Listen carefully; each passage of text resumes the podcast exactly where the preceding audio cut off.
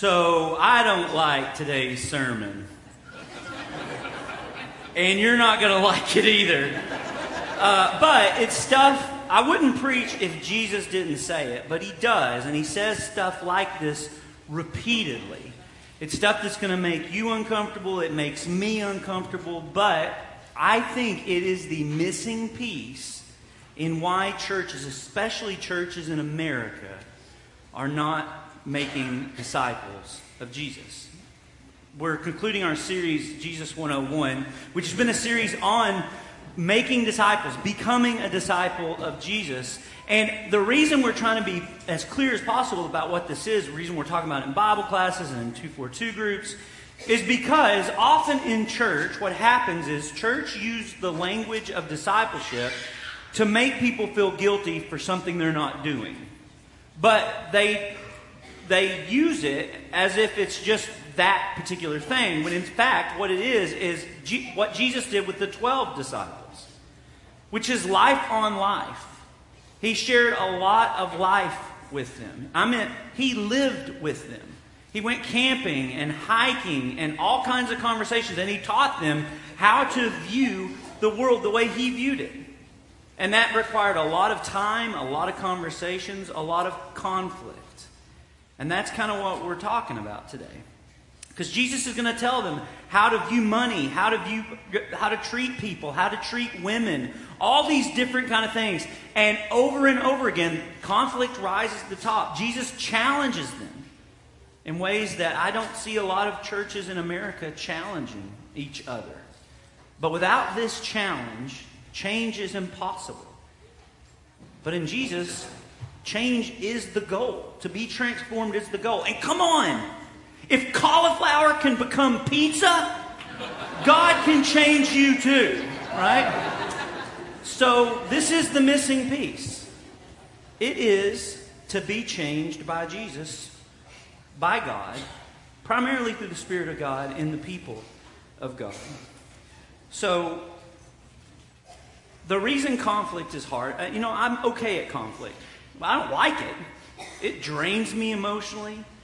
And one of the challenges with dealing with what Jesus says today is that I don't like it, and I especially don't like it in the moment.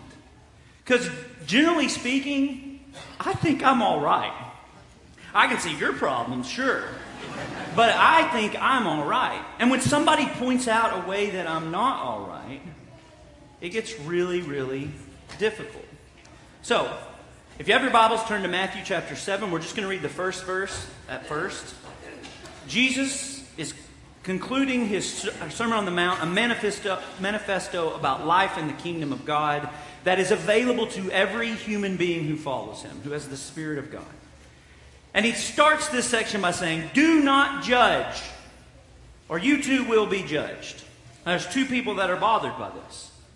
Uh, some that uh, want to judge, and some that want to use this to keep people from having conversations that are hard in their life. This is one of the more famous things Jesus said. And if you're one of those people who uh, are bothered by this because you, you look at the world, I mean, I get it. Look at the world, it's a dumpster fire.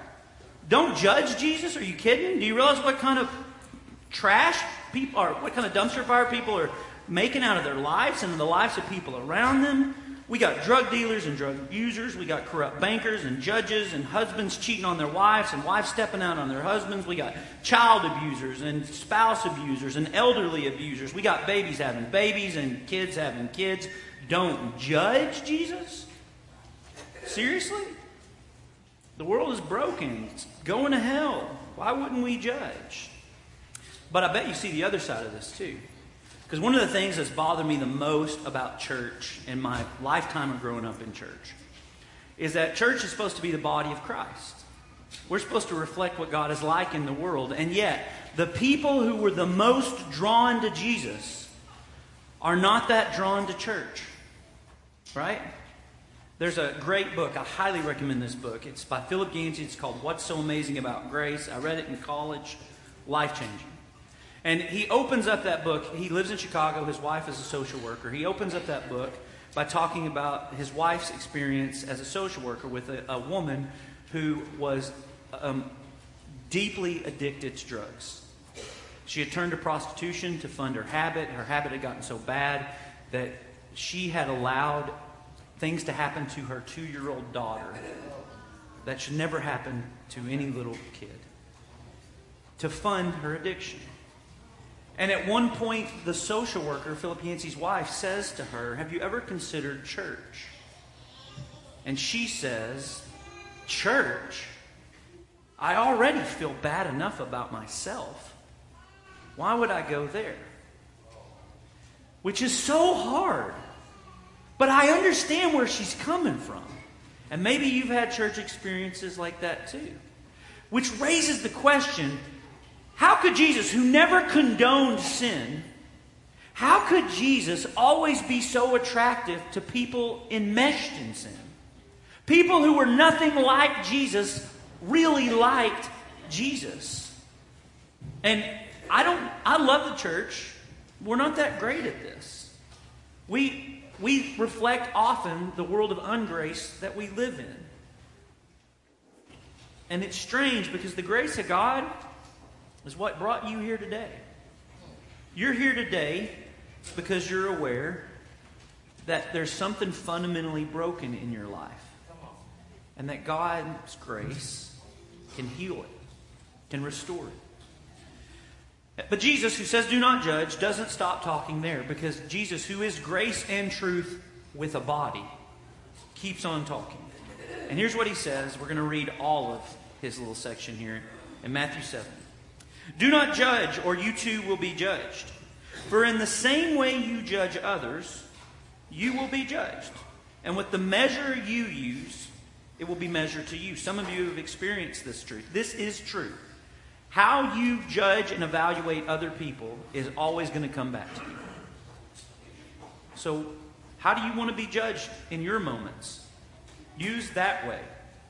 Why do you look at the speck of sawdust in your brother's eye and pay no attention to the plank in your eye? Like we talked about last week, Jesus is here again telling us if you want to be my fo- follower, you have to be self aware.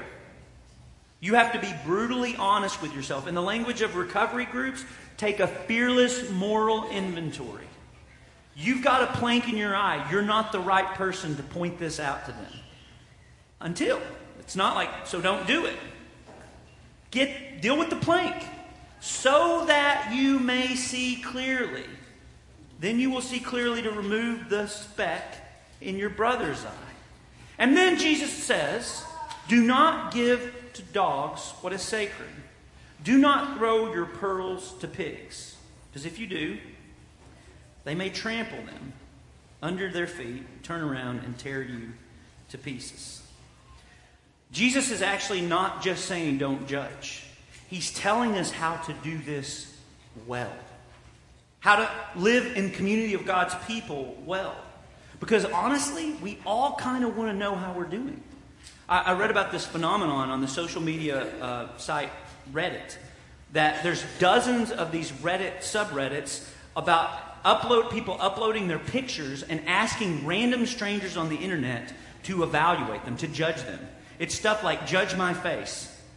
And so I, preparing for the sermon, I was like, all right, let's see what this is. And it is what you'd expect. It's the internet. And people are posting pictures of themselves asking for feedback.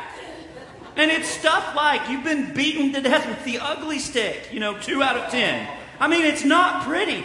Why do we do this? Because there's a little Angela from the office inside all of us. Right? Remember Angela? I love being judged, she said. I think I stand up well to people's scrutiny. We all have this sense, everybody, religious, non religious, all of us, we all have this sense that we can improve, that we, we want to be affirmed, told if we're on the right track or on the wrong track. And how do we find trustworthy perspective without also hearing the times when we're off the right track? Okay, so if you're new to church, there's a guy named Paul who uh, writes like a third of the New Testament. And Paul is a church planter. He's one of the first followers of Jesus. He goes all over the world, plants these churches in places where Christianity doesn't exist yet, it didn't exist anywhere. Uh, he plants these churches, and then he goes to another city, another country and plants other churches. And he writes letters back to these churches that he's planted. Um, and there's two kinds of letters that Paul writes. The first one is I pray that the eyes of your heart would be open to, to the riches of the hope that is in Christ Jesus. Those are letters you love reading. Your heart swells when you read them. The second kind of letter that Paul writes is I am begging you in all that is holy. I am begging you, sick little freaks, to stop doing what you're doing, or I'm going to come get you. this, the letter I want to show you today, is the second kind of letter. So Paul plants his church in Corinth, and it's a dumpster fire. Uh, and it had a lot of reasons to be a dumpster fire, because Corinth is where Aphrodite's worshipped. So Aphrodite is the goddess of sex and love, and there's a thousand temple prostitutes that she's worshipped by. And it's hard for people to follow Jesus, especially with Jesus' kind of radical call to what we do with our body in Corinth, because of Aphrodite, right there. And uh, Paul writes this letter back to them because one of the pers- one of the people in the church had started sleeping with his stepmom. And the church was like, hey, look, we, we found grace, right? And Paul's like, no, you did not find grace. And he got he, he writes him and he's like, what? You guys are such fools. Even the world knows this is done. Even people on the outside know this is done. Why would you do this? This is a way that leads to death and hell and, and all kinds of consequences. And then at the end of this, he says in 1 Corinthians 5, he says, Listen, I'm talking to the church. What business is it of mine to judge those outside the church? In fact, he doesn't write anything about the stepmom because the stepmom's not a part of the Christian faith. Are you not to judge those inside? God will judge those outside. Expel the wicked person from among you. And he's not saying this just to be a jerk. He says, so that that person, his soul might be restored. So he might see there are consequences to these kind of things. Now, here's what I want you to see. What business is it of mine to judge the church or judge the world? That's in your Bible. And I would say American Christianity has reversed this. We are known by judging the world relentlessly and just tolerating whatever goes on inside. And discipleship, we don't do that. Disciples of Jesus, we take the call of Jesus seriously on each other's life. Instead of judging the world and lowering the bar for what it means to follow Jesus, we accept Jesus' high calling on our life and we let God handle and the world is confused, and that confusion has creeped into the way we think about following Jesus. Because we live in a society based on a lot of like bad philosophy that's not going to last, you know, another hundred years. But we live in a society that says no one has the right to say that anything or anyone else is wrong. It's ironic because the people who like champion, and the way this plays out would be tolerance, which by the way is a Christian kind of, it came from the roots of Christianity. And tolerance is fine, it's not love. But I have found in, in secularism that champions of tolerance tend to become the most intolerant people of all. And the truth is, judging, it's as much a part of human nature as worrying is. So Jesus says, do not judge. But he does not mean no moral discernment.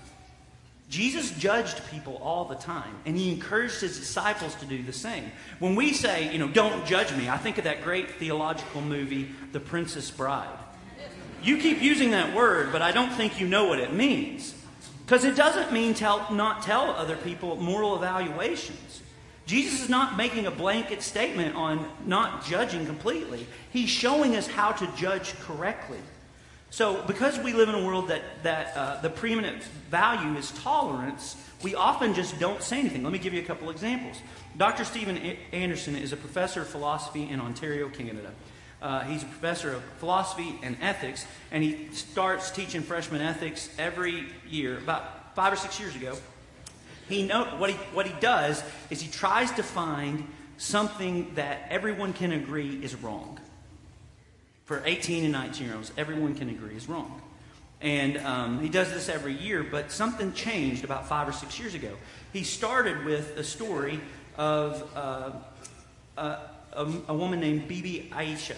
Aisha is an Afghanistan teenager who was forced into an abusive marriage. She was forced to like uh, sleep in the uh, with the animals, and when she escaped that marriage, um, her her husband was a part of the Taliban, and they disfigured her face as punishment, like cut off nose and ears and those kind of things. And she eventually gets to an American hospital, and Dr. Steven Anderson showed her picture of what had happened to her, expecting that he could find a baseline for everybody to be able to say, that's wrong. And then figure out, well, how did you come to that moral re- reasoning? But what happened was these 18 and 9 year olds didn't, weren't repulsed, they were confused. They spoke nervously. They were afraid to make any moral judgment at all. They were unwilling to, especially because it was uh, from a different culture. They're like, you know, that's not how we do it here. We don't like that here, but uh, it, it's wrong to judge other cultures. And Dr. Steven Anderson's like, well, how can kids who grow up so enmeshed in like the rights of minority, which is right, minority rights, which is a good thing, how can they, having grown up with that, not leave, not be able to see this? There's a blatant, flagrant violation of those things. And then he said at the end of the conversation and the end of that semester, he realized for many of them, this is what he said the overriding message, message is never judge, never criticize, never take a position. Or how about this? There's a guy, a philosophy professor uh, named J.P. Moreland, who uh, he, at the University of Vermont, he often does, he's a Christian and he often does outreach stuff to the students there. And so a few years ago, he was in a dorm with a bunch of guys, and he was talking about Christianity. And uh, one of the seniors, one of the senior guys, was, wasn't, was not a Christian. He said, Listen, that's great that that's true for you. That's not true for me, and you shouldn't force that on other people. No one should force their views on other people because, you know, everything's relative. And so J.P. Moreland said, Okay, thank you for your feedback. I, I have to go. And as he walked out of the dorm room, he unplugged the student's stereo and just took it with him. And the guy was like, What are you, what are you doing? And Moreland was like, You're not going to force on me your personal view that stealing stereos is wrong, are you? And the guy was like, Yeah, I am going to force that view on you. And he went on to say, like, listen, what you're saying is, is it's, got, it's a philosophy. It's a bad philosophy. It's called moral relativism, and it's never universally applied. Like, you know, you people say, don't force your, you know, ethics, sexual ethics on me. You do you, I'll do me. Don't force your ethics on me when it comes to stuff like cheating on exams. But people become moral absolutists in a hurry when someone violates their rights or steals their things. That is, people are selective moral relativists. And actually, a few weeks later, that student became a follower of Jesus because he recognized his the connection to things he cared a lot about, like human rights and Jesus of Nazareth. And so J.P. Moreland likes to go around telling churches, you should start a great new evangelistic ministry called Stealing Stereos for Jesus. Now, listen, I've been doing this long enough to know, and I also know my own life. Whenever I'm going to get a word of correction, I don't like it. I, and whenever you're going to get a a word of correction, whenever someone needs to speak something hard into your own life, if you're lucky enough to get it, you're not going to want it. And the temptation is going to be to reach for a bad version of Jesus' words without considering the rest of his words. Hey, do not judge. But those who use Jesus' words to say, don't call me to live differently, don't know much about Jesus because he regularly did that. He constantly called people out for bad theology, poor attitudes, unkind behaviors, selfish agendas, and immoral actions. Jesus, in the very sermon, he preaches this the Sermon on the Mount. He calls out the Pharisees for their shallow righteousness. He calls out religious people who like to do stuff for show. Everybody, look at me, how great of a prayer I am, how great of a giver I am. He calls out the existence of false prophets. Jesus talks about that stuff. He talks about sin a lot. He was anti sin because he knew what it was and he was not slow to name it, expose it, and call people to turning from to call people from turning from it. And what people today would call judging Jesus would call the practice of warning people about the consequences of disobedience to God because it is never right to ignore wrong. Listen, I'm a preacher, this is a church, you're supposed to hear stuff like this. Here's the danger. If you grew up in church, especially, it's easy to think sin is like this abstract thing, missing the mark, you know, I got church wrong, or, you know, I skipped small group, or something like that. Listen, sin always causes harm. And as someone who's had this job for 20 something years, I get invited into the consequence side of the equation. When I get invited into people's lives, often it's because sin has done its work. And it's not the work, of, it's not stuff anybody puts on Facebook. The consequence side of things, real sin causes real harm. And that looks like divorce papers and rehab and arrest warrants and every other weekend visits. Sin causes harm, and Jesus says it's never right to ignore it, but also start with your own sin. But if we don't do this, here's what Jesus knows where moral discernment is prohibited, pseudo community is practiced. Let me say that again as clearly as possible. Where we don't do this, there's a lot of loneliness, there's a lot of emptiness, there's a lot of shallow, not real community. And what a lot of people these days think is judgmental, I think Jesus might call risky love. So here's the problem, just as clearly as I can say it. In the Bible Belt, this is almost impossible. I've seen this my entire life in hundreds of different churches, hundreds of different examples. Let's say someone does this well. A church, a Christian, goes to another Christian and says, Hey, I just want you to know I don't think the path that you're on is going to lead you to a, a life that's full of joy. I think there's going to be bad consequences for you. What often happens, especially in the Bible Belt, when somebody tries to have a risky, love, honest conversation, is that person picks up their things and walks down the street to another church. And they're like, you should hear how judgmental those people are there. I've seen that happen a whole lot. Even though, you know, if you got baptized, you signed up to allow Jesus to speak into your life, to be pruned and shaped and challenged and changed. It involves submitting yourself to the community around you, not because it's perfect, because the deep awareness that we're all not perfect, and we may actually not be able to see ourselves clearly all the time. And by the way, this is not for everybody to speak in your life. It's the people you've invited into your life, your group, the smallest group of Christians that you're a part of, the people who know you really, and you know them. And these are people that have dealt with their own sin. It's for specific people to be able to speak into your life life and joy and truth. And part of judging the cost of discipleship is judging whether or not it's worth this is worth it for you. It's awkward, it's embarrassing, it's painful. We will never want it at the time, but it is the only way I know of through the Spirit of God to become the men and women Jesus is calling us to be. I mean, imagine, imagine going to AA and getting mad when somebody tells you one day at a time. Imagine going to AA and when somebody says a hard word to you to help you encourage you to quit drinking, you leave and go somewhere else. It's like, this is what we signed up for. This is who we are. This is so, it's so thorough in the New Testament. It's hard to figure out how we got here, except for just consumerism. We're used to getting what we want.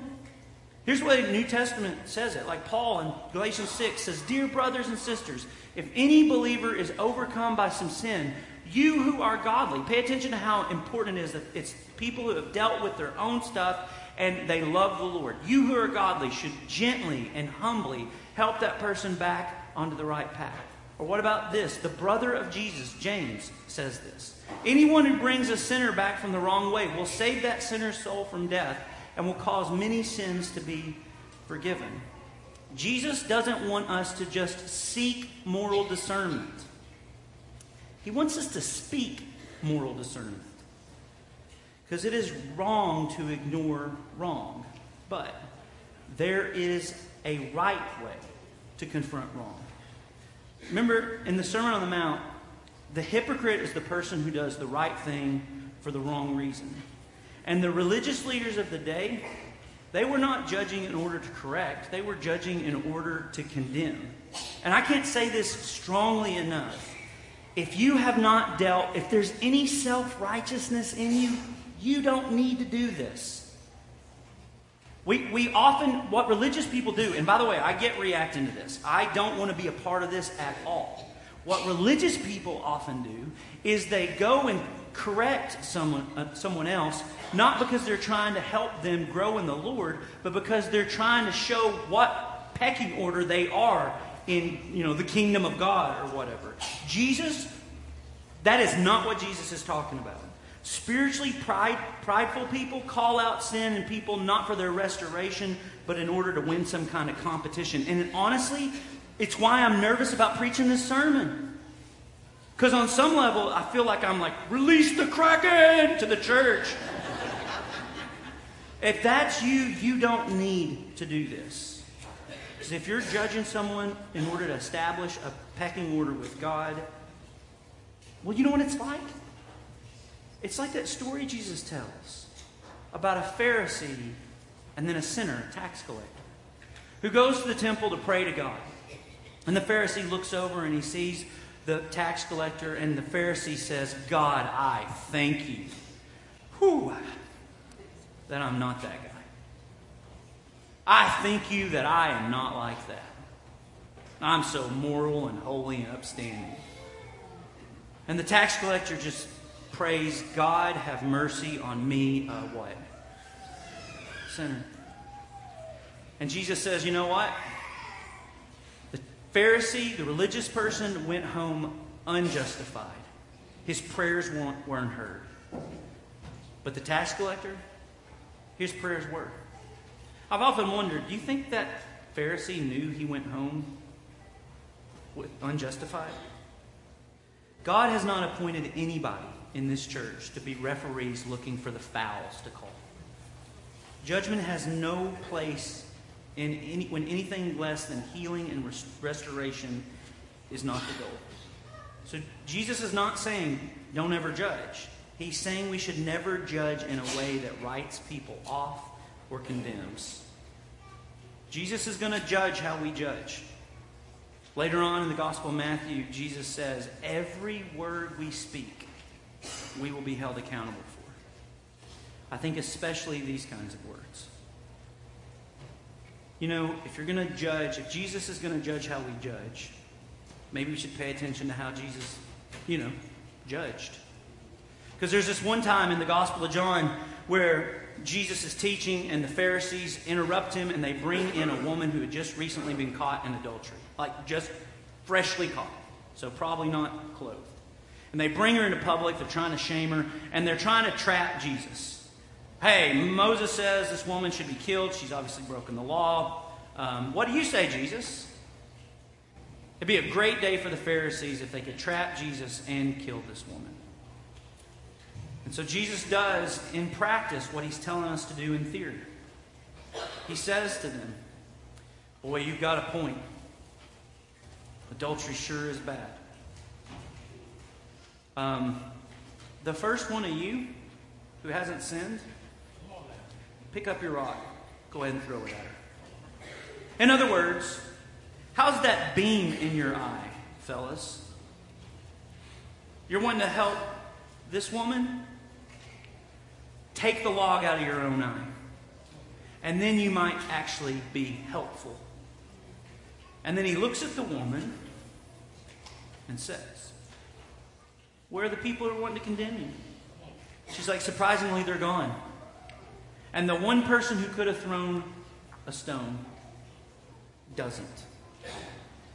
There is a right what Jesus could call out sin and yet was often called a friend of sinners. There is a right, way to confront wrong, and it is the way of Jesus. So, step one, like we talked about last week, judge yourself more than anyone else. that beam in your eye, there's a reason Jesus starts with this order. I have noticed, and I, see if this rings true to you, I have noticed I have amazing insight into seeing the stupid stuff you're doing. It's a real gift. but when it comes to my own flaws, I, I'm not, my vision's not that clear. And it is this log problem that it's included, made many people on the outside of church conclude that Christians have a love problem. Right judging by Christians starts with Christians, both personally and as a community. One of the ministries of the Holy Spirit is the conviction of sin. So, welcome that ministry in your life and recognize it may come through brothers and sisters around you. Again, not everyone, but for the people that know you and you know, that know you well, that you know them well. People that you know they've dealt with the logs in their own eyes. Welcome that. So I wouldn't have preached this sermon 10 years ago. Uh, 10 years ago, I was uh, doing some stuff that was bad. And if you're in my D group, I talk about that. Some of y'all know what it is. And at one point, my best friend Bub, who's been my best friend my entire life, he's a senior pastor at First Baptist Branson. We grew up homeschooled together. I just love this, one of my favorite people ever. And at one point, Bub is in Abilene, and we're hanging out talking, and I tell him about this stuff that I'm doing, just in passing. It's unjustifiable, and yet I have justified. Maybe you can relate to that. And Bub says, Hold on, wait, wait a second. Go back to that. Tell me that. And he thinks about it for a while. And then after hours, he, after hours pass, he says, Jonathan, I just want you to know everything you care about in life your family, your job, everything you care about. You're going to lose if you keep doing this. And you know how I received that? I hated Bub. I mean, I was so mad. It's like, what an arrogant jerk. How, what, how dare he? And after a while, I started realizing Bub could see what I couldn't see.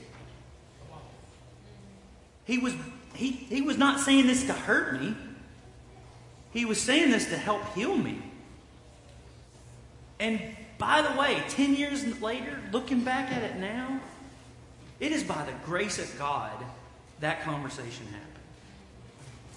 I was headed on a path that led to death and hell, and he could see it. And he cared enough about it to say it. May you be so lucky. May you have somebody who cares enough about you to tell you what you don't want to hear. And may God's grace give you pause before you lash out. And may God's grace give you enough humility that you can listen. So, do you have that? Would you even be open to that? Not for everybody, but for somebody to tell you the truth. Do you remember what Jesus actually says? He says, at the end of this, don't throw your pearls to pigs. Some of you read that verse and you're like, that's the one thing I don't struggle with, Jesus. you know what Jesus is actually saying? He's talking about this. He's talking about when you give godly correction to someone. You know what he's saying? It's valuable. This is worth something. And the, he's not calling people pigs. He's saying pigs don't have any use for pearls.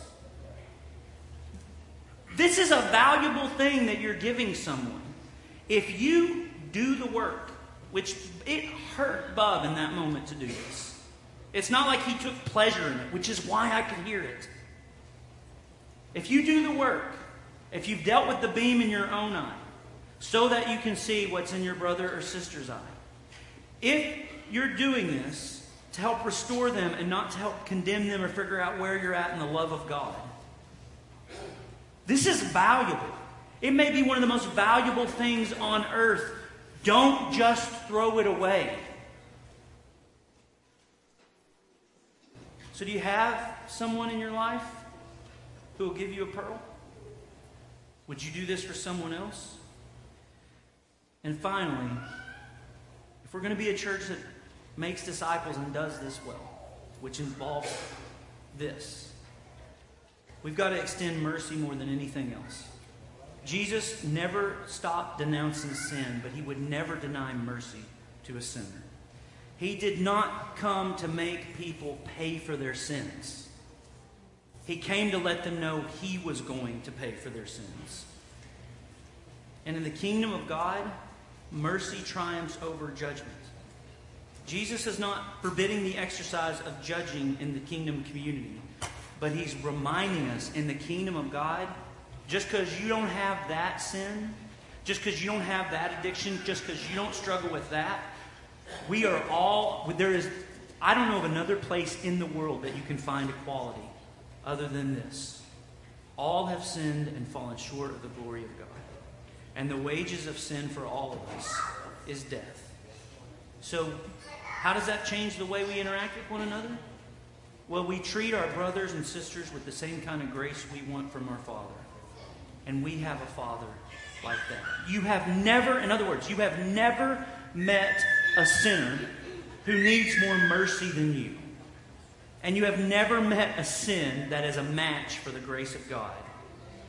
And that should change how we judge everything. Jesus is not asking for anybody to close their eyes and ignore sin. He's inviting us into a kind of life where we remove the beam from our eye and replace it with the cross. The cross is the greatest intervention in history. Jesus lived a perfect life because God is so against sin. And he died for us because God is so for people.